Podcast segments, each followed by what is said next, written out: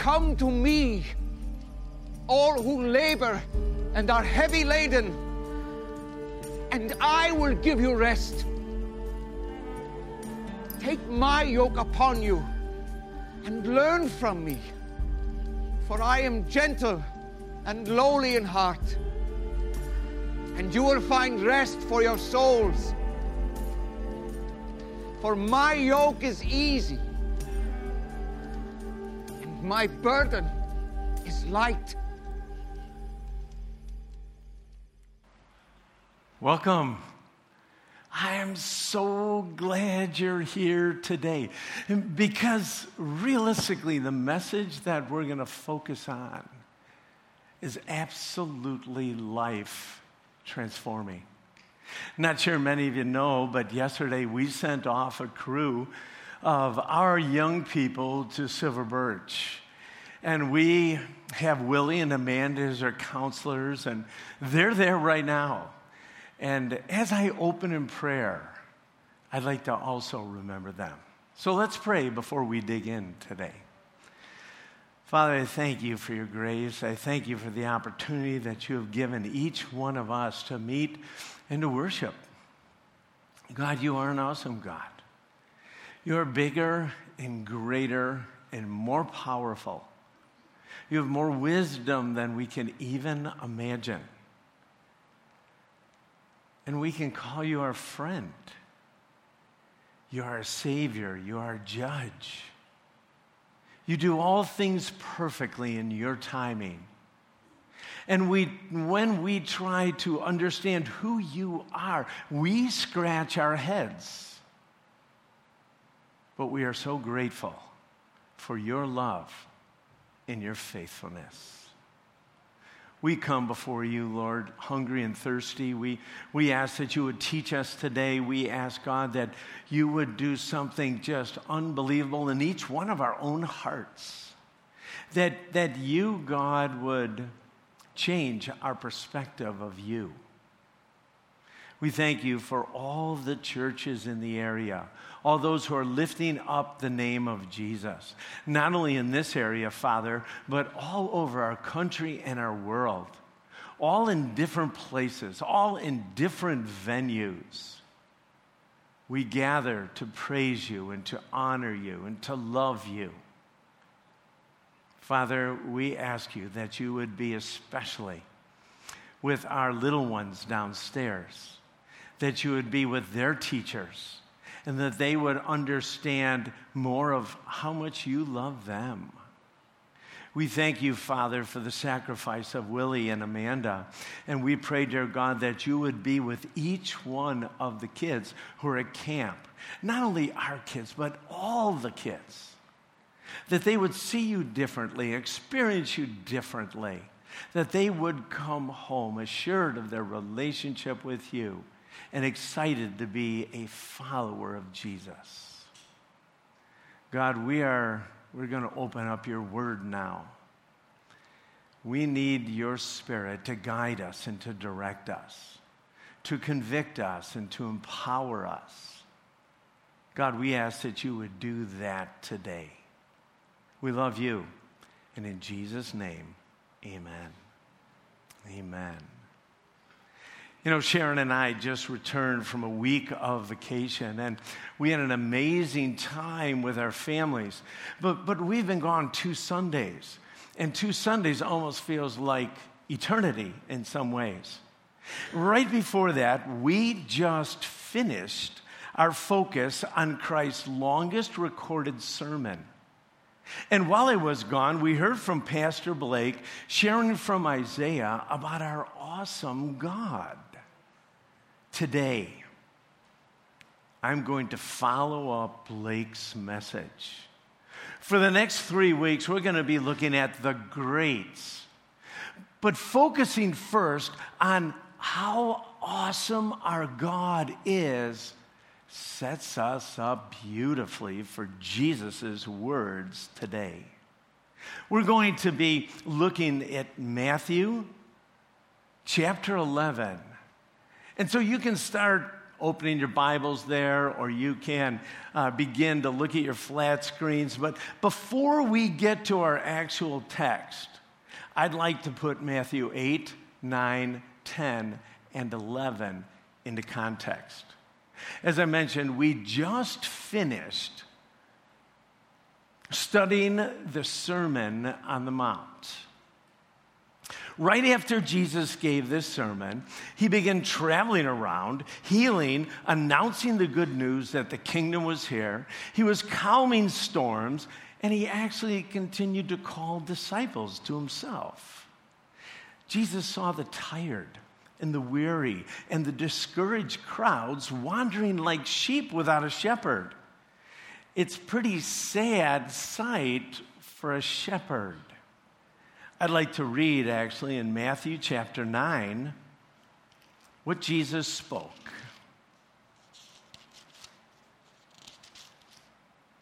He said this to his disciples The harvest is great, but the workers are few. So pray to the Lord who is in charge of the harvest. Ask him to send more workers into his fields.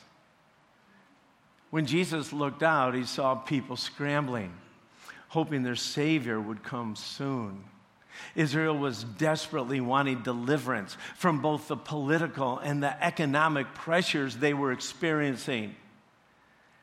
Jesus, this small town carpenter, did not fit into their Messiah box. But Jesus was the Messiah, the long awaited King who had come to restore and mend broken bodies and hearts. He, he came to bring order to the chaos of life and bring rest to the weary. He gave us significance and direction and a reason to live.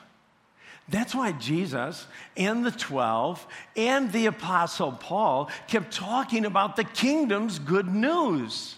They couldn't believe that the king had finally arrived. Christ's generation was confused, it was helpless, aimless, harried, and shepherdless.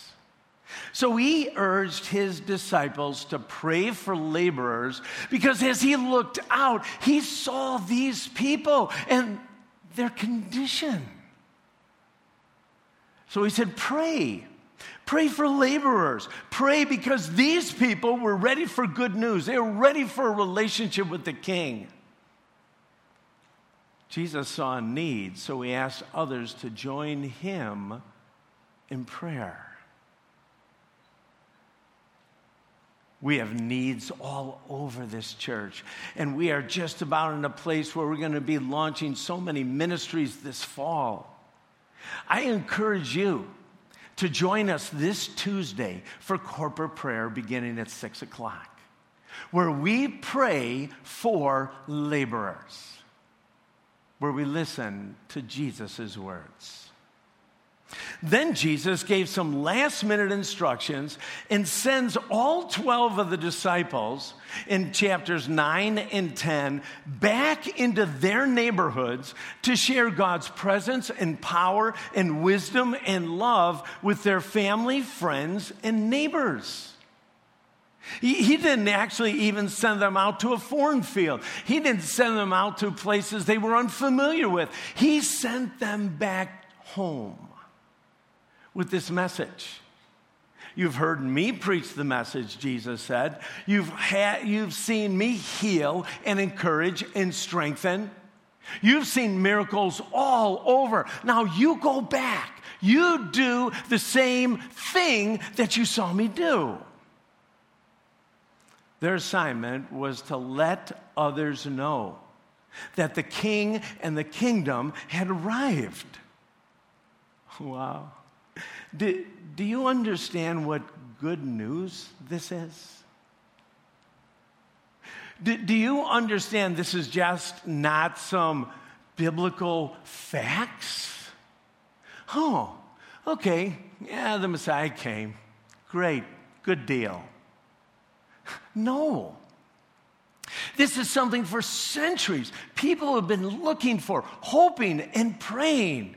Will you give us relief? Will you give us rest? Will you give us hope for the future? Will you give us strength for today? And that's what Jesus did. He came on the scene. Now, once Jesus sends out his disciples, his boys, he leaves to preach in Matthew chapter 11. And this is where we're at. It's one of the few times Jesus was not with his disciples, at least recorded. One of the few times he did not do life with other people. He sent them out. He's going to debrief with them in just a little bit. But now, when he sends them out, Jesus says, Hey, I have an opportunity to be able to also go out and teach. this, is unex- this is unbelievable. Because the verses we're going to look at today, Jesus does the unthinkable. Some of you have heard this text a million times, right? At least five. These aren't necessarily new words for you. But if we put it in context, unthinkable. Look at Matthew chapter 11. I'm going to start reading at verse 28. Then Jesus said, Come to me. All you who are weary and carry heavy burdens, and I will give you rest. Take my yoke upon you. Let me teach you, because I am humble and gentle at heart, and you will find rest for your souls. For my yoke is easy to bear, and the burden I give you is light. Now, I think John Peterson helps us understand what Jesus is saying here.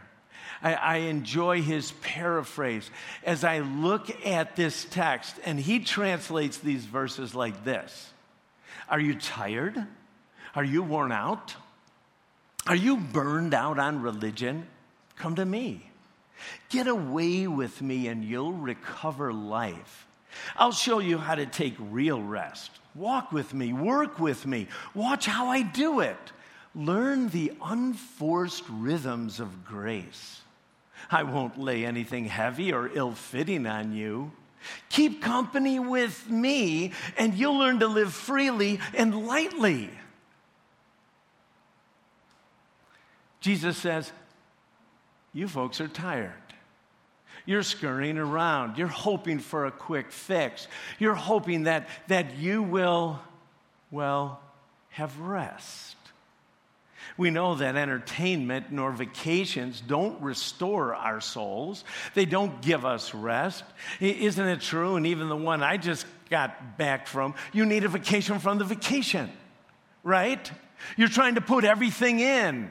Yes, it's nice to be away or it's nice to be with your family, but you're almost more exhausted when you come back than when you left, at least in that respect. Jesus promises real rest, not just a quick fix. And he uses his words so very carefully. We do believe that every word in these scriptures is God breathed. Every word is exactly what God wants us to understand and have. So when Jesus talks like this, he's using a vocabulary to paint a picture for us that each one of us should be able to understand. He says this You are weary and carrying heavy loads. The word for weary, if you could put this in, is tired like a soldier or like a wrestler.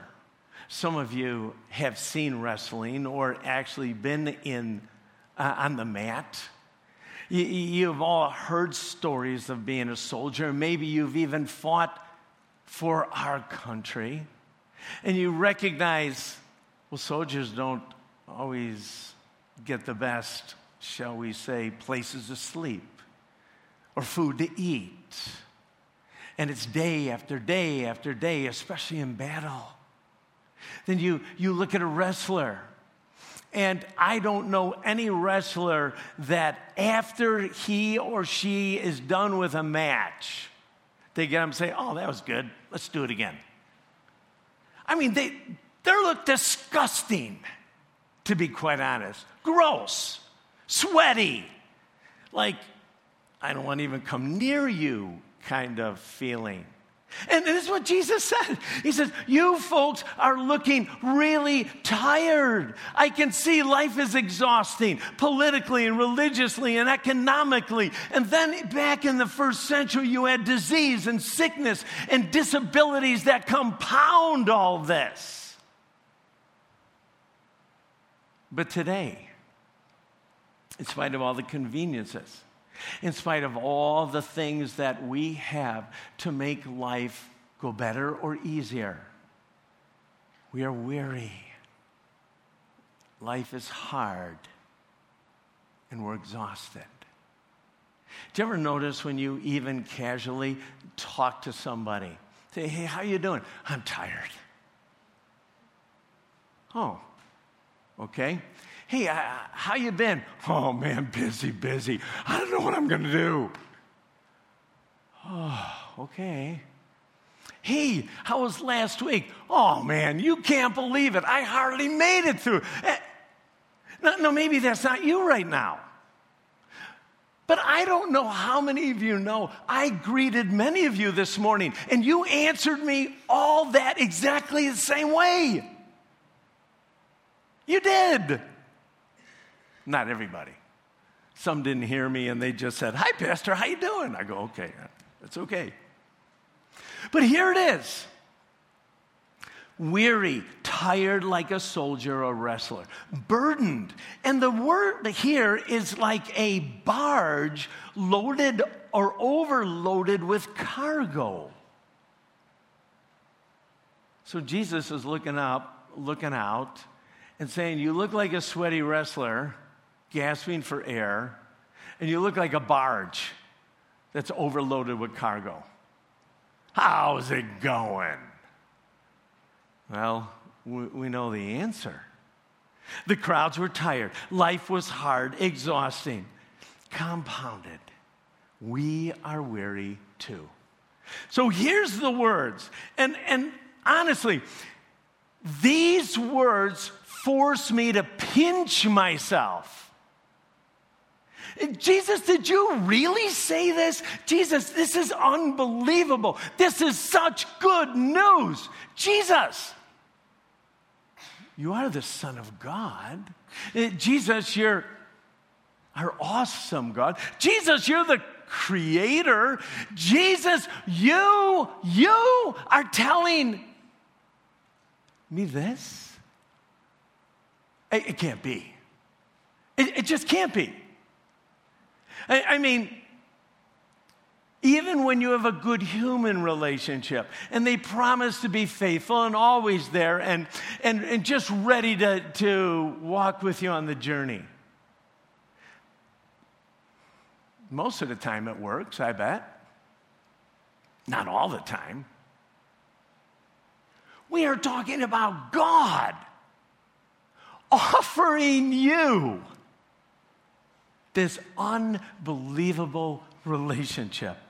He says this come to me. This is an imperative. This is a it's in a tense where it happens over and over. Just don't come to me today. Come to me tomorrow. In fact, come to me every hour. Come to me every day. Come to me every week. Just keep coming to me, and you will keep getting refreshed. This is a promise.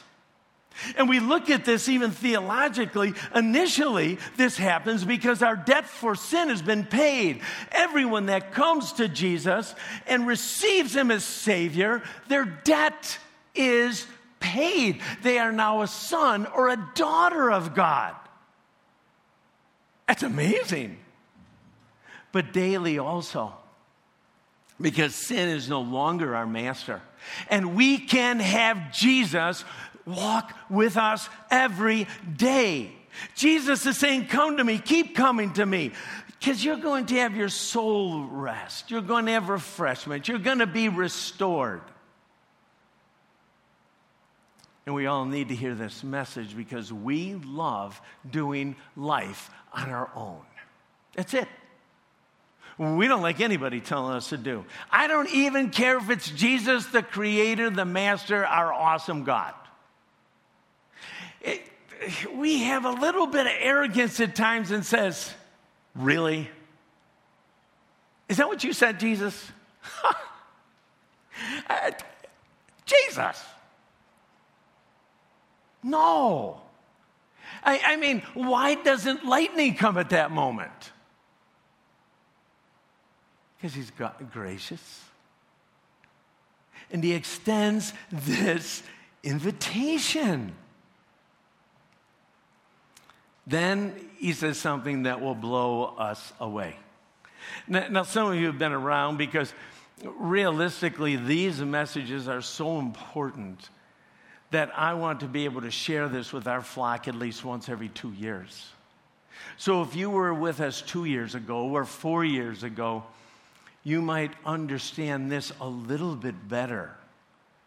But Jesus is telling this crowd keep taking or lift up from the ground my yoke and put it on. And we look at this.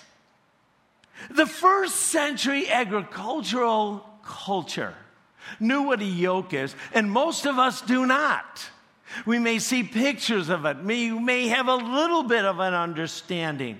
But for me personally, I am more familiar with a yoke for a team of horses.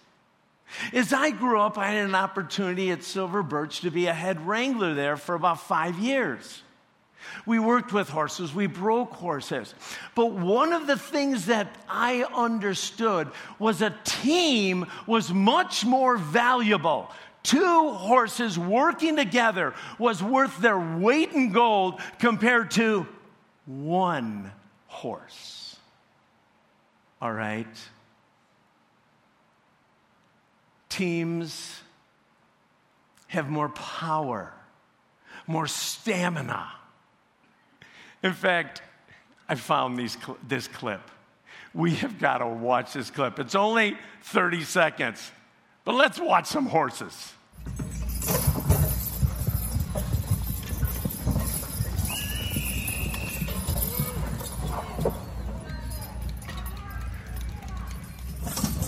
That's thousands of pounds they're, they're pulling, just you know, concrete blocks.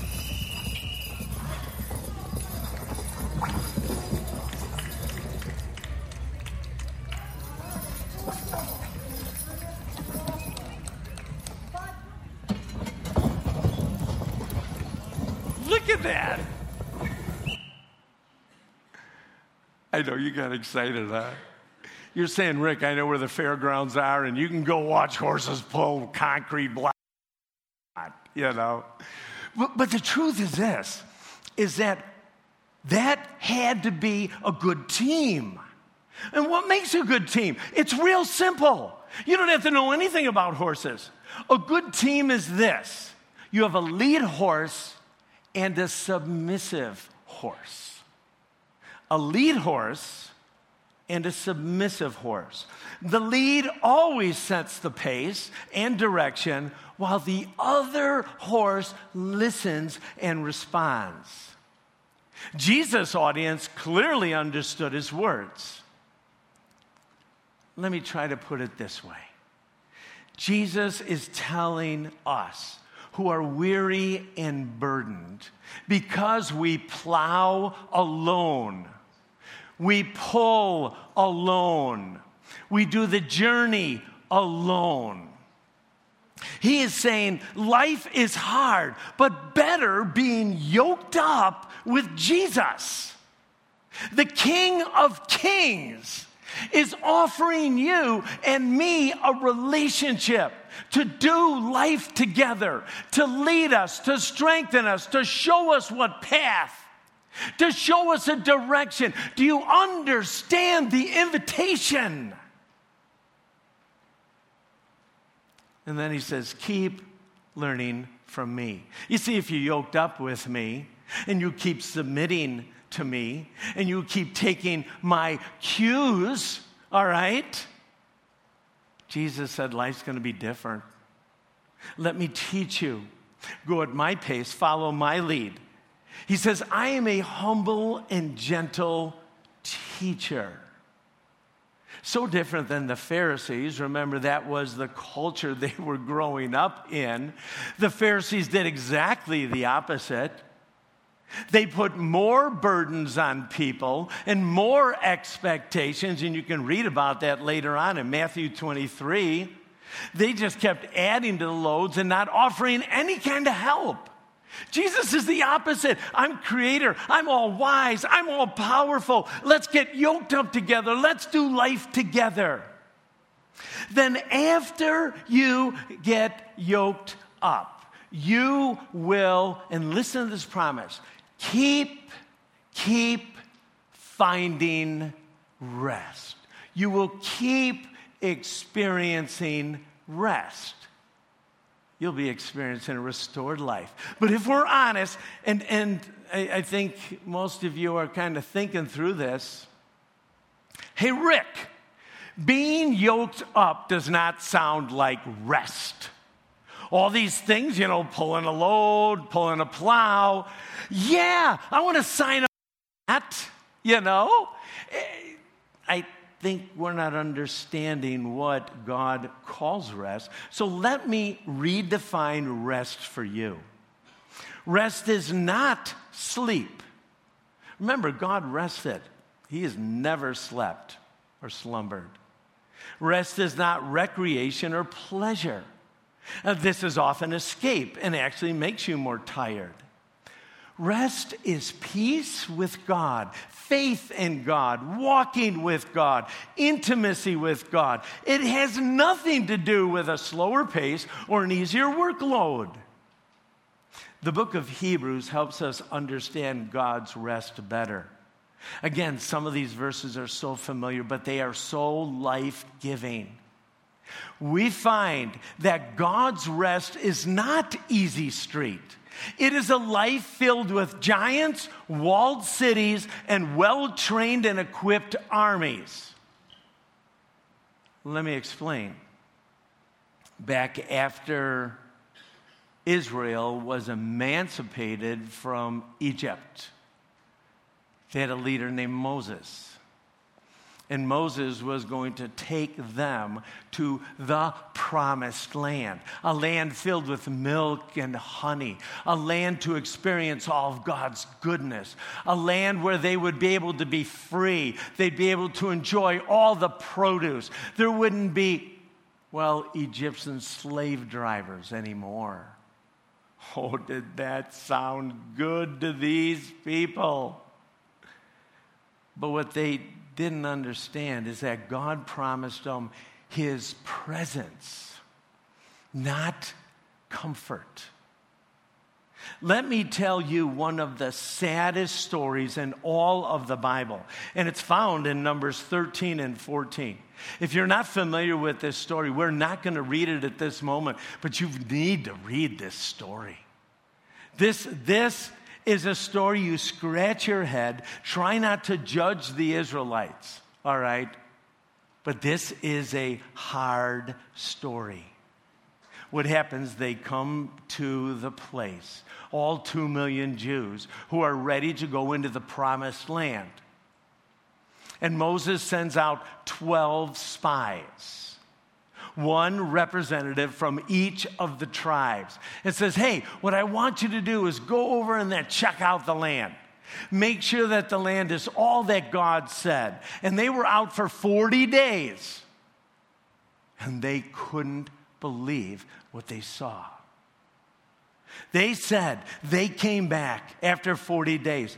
The land was amazing. You can see a little picture of the grapes you know, my, my, I'm a grape guy. I love grapes. All right? Nice, juicy grapes. I'm sensing these grapes were the size of a grapefruit. You know, that's why they're called, gra- never mind.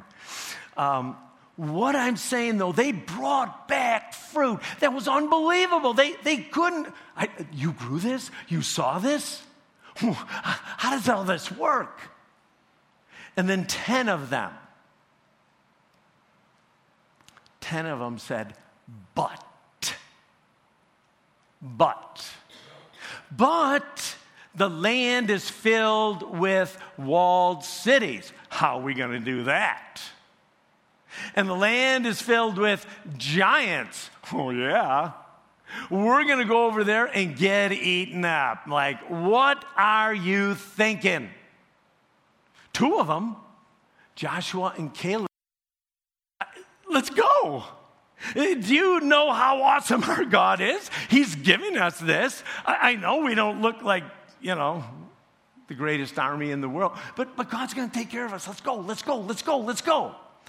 And so many of you know the buts won, literally. But there's what happened.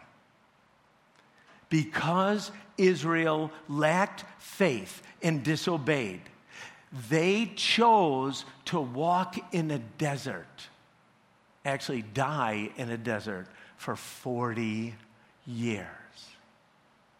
They could have had the grapes, they ended with the manna. God took care of them, but very different than fresh produce and fruit. That's all we can say. If you look at Hebrews chapter 3, verse 19, the author of Hebrews uses this experience and tries to help us understand that we are in the same boat. Let me explain. Hebrews chapter 3, verse 19. So we see that because of their unbelief, because they didn't enter the land, they didn't listen. They were not able to enter the rest. Now remember, this is God's definition of rest walled cities, well armed armies. So again, that probably wouldn't be our definition. So you see, Canaan's rest was not easy street. It was adventurous living, depending on God all the time. And it was the promise of his presence while they did life in a land of walled cities and giants. Now, here's the really cool part. Look at chapter 4, starting at verse 1. God's promise of entering his rest, the land filled with walled cities and giants still stands. So we ought to tremble with fear that some of you will not or might fail to experience it. For this good news that God has prepared this rest has been announced to us just as it was to them, those Israelites. But it did them no good because they didn't share the faith of those who listened to God. For only we who believe can enter his rest. As for others, God said, In my anger I took an oath, they will never enter my place of rest. Even though this rest has been, has been ready since he made the world. And look at verses 6 and 7. Here's the promise. So God's rest is there for people to enter. But those who first heard this good news failed to enter because they disobeyed God. So God set another time for entering his rest, and that time is today. God announced this through David much later in the words already quoted. Today, when you hear his voice, don't harden your heart. Don't harden your heart. It was a lack of faith and disobedience that put the children of Israel in the desert for 40 years. Say, well, it seems kind of harsh. I mean, what does God expect? These guys have been slaves. Uh, excuse me, they just walked through the Red Sea they, they did have a really good idea of who God was, how awesome God was, and the power that God had. They just chose not to listen. So you look at verse 11 of chapter 4. So let us, all of us, all those who are part of God's family right now, do our best to enter the rest. Because if we disobey God as the children of Israel did, we will fail. Oh, my word. We, we go back there. The promise of rest, life, peace with God still stands. But we can miss God's rest, just like the Hebrews missed it. Did you get back there in verse 1 where the, the scripture says, Tremble with fear because some of you may choose the desert. Now, I don't know how many of you are afraid of anything, right? At least you macho guys. I'm not afraid. Well, actually, the scripture tells us that you have every right to fear you not experiencing what God has planned for each one of you. It only takes a little arrogance. It only takes a little bit of disobedience. It only takes a but. There are walled cities and giants. That's what it takes. But the author here says, tremble with fear. Tremble with fear. It, do you understand what God says? I want you to experience rest. I want you to be yoked with me. Do you understand you can do life by yourself or you can do it with me? Life is going to be challenging, but I'm going to walk with you. I'm going to walk with you. And then in verse 11 here, Let's keep diligent, working at experiencing God's rest. Working hard at making sure you don't harden your heart. Working hard to listen and obey. Because sometimes it's not that God's word is unclear. granted, there are some tough passages. But realistically, the scripture's really, really clear on so much when it talks about loving your enemies and forgiveness and restoration. These are really, really clear. And this is what God is asking us to do. Listen to me. Let me walk with you. Let me be yoked up with you. Develop the relationship with me. Let's go back a little bit in Hebrews chapter 3. And I'm going to start reading in verse 8 because I think now you'll get this in context and understand it a little bit more. Today, when you hear his voice, don't harden your hearts as Israel did when they rebelled, when they tested me in the wilderness. There, your ancestors tested and tried my patience, God said. And even though they saw my miracles for 40 years, so I was angry with them. And I said, Their hearts will always turn away from me. They refuse to do what I tell them. So in my anger, I took an oath they will never enter my place of rest. Now look at verse 12, very important. Be careful then, dear brothers and sisters. Make sure that your own hearts are not evil and unbelieving. He's talking to believers. He's talking to people who casually look at God's word and their conscience is weird. Listen, make sure that your own hearts are not evil and unbelieving, turning you away from the living God. You must warn each other every day while it's still today, so that none of you will be deceived by sin and hardened against God. For if we are faithful to the end, trusting God just as firmly as when we first believed, we will share in all that belongs to Christ. Remember, and I can't even tell you how many times he said this. When you hear his voice, don't harden your heart. Every time we open this scripture, every time we read the scripture, every time God gives us a principle, we have a choice listen or disobey.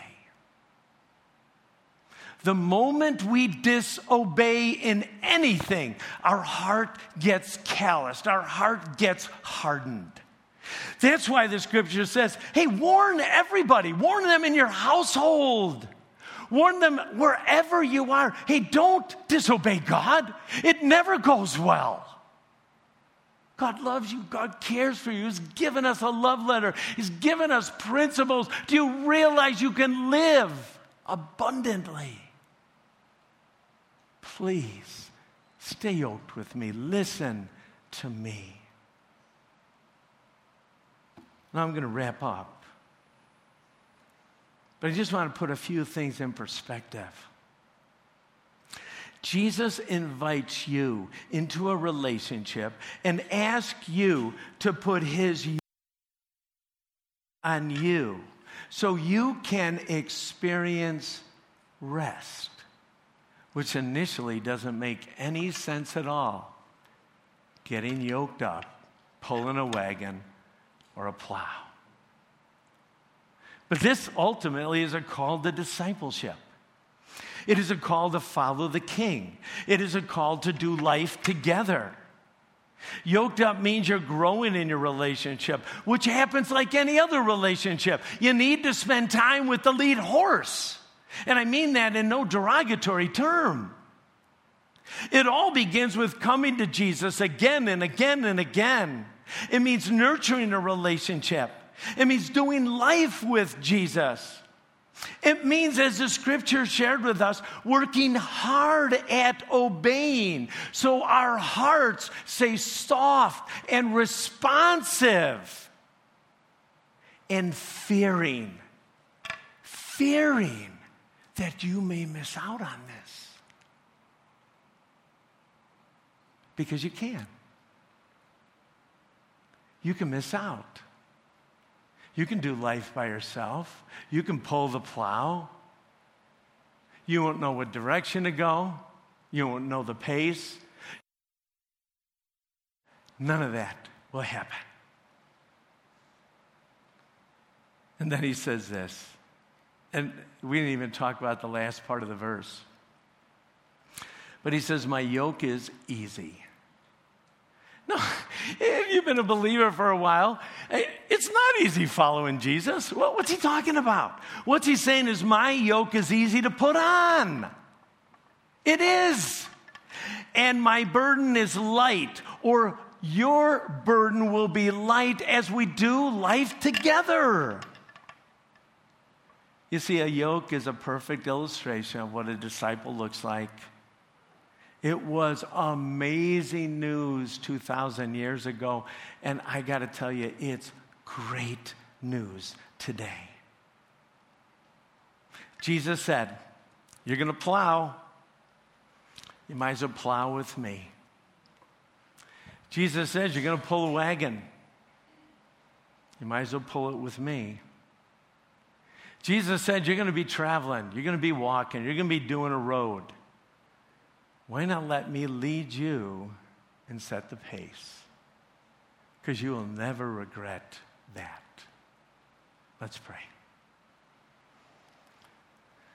Father, as I start off, I keep pinching myself. Why would my awesome God, my good, good Father, be patient with me the way you are? Why, God, would you want to be yoked up with me? I'm so stubborn at times. I want to go my pace. I want to go my direction. I want to rest. I want, I want, I want. God, you gave us such words of life. You invite us into a relationship. Would we do that? Would we take advantage? would we use the opportunity to do life together? We love you, Lord. Amen. Let's stand and respond together.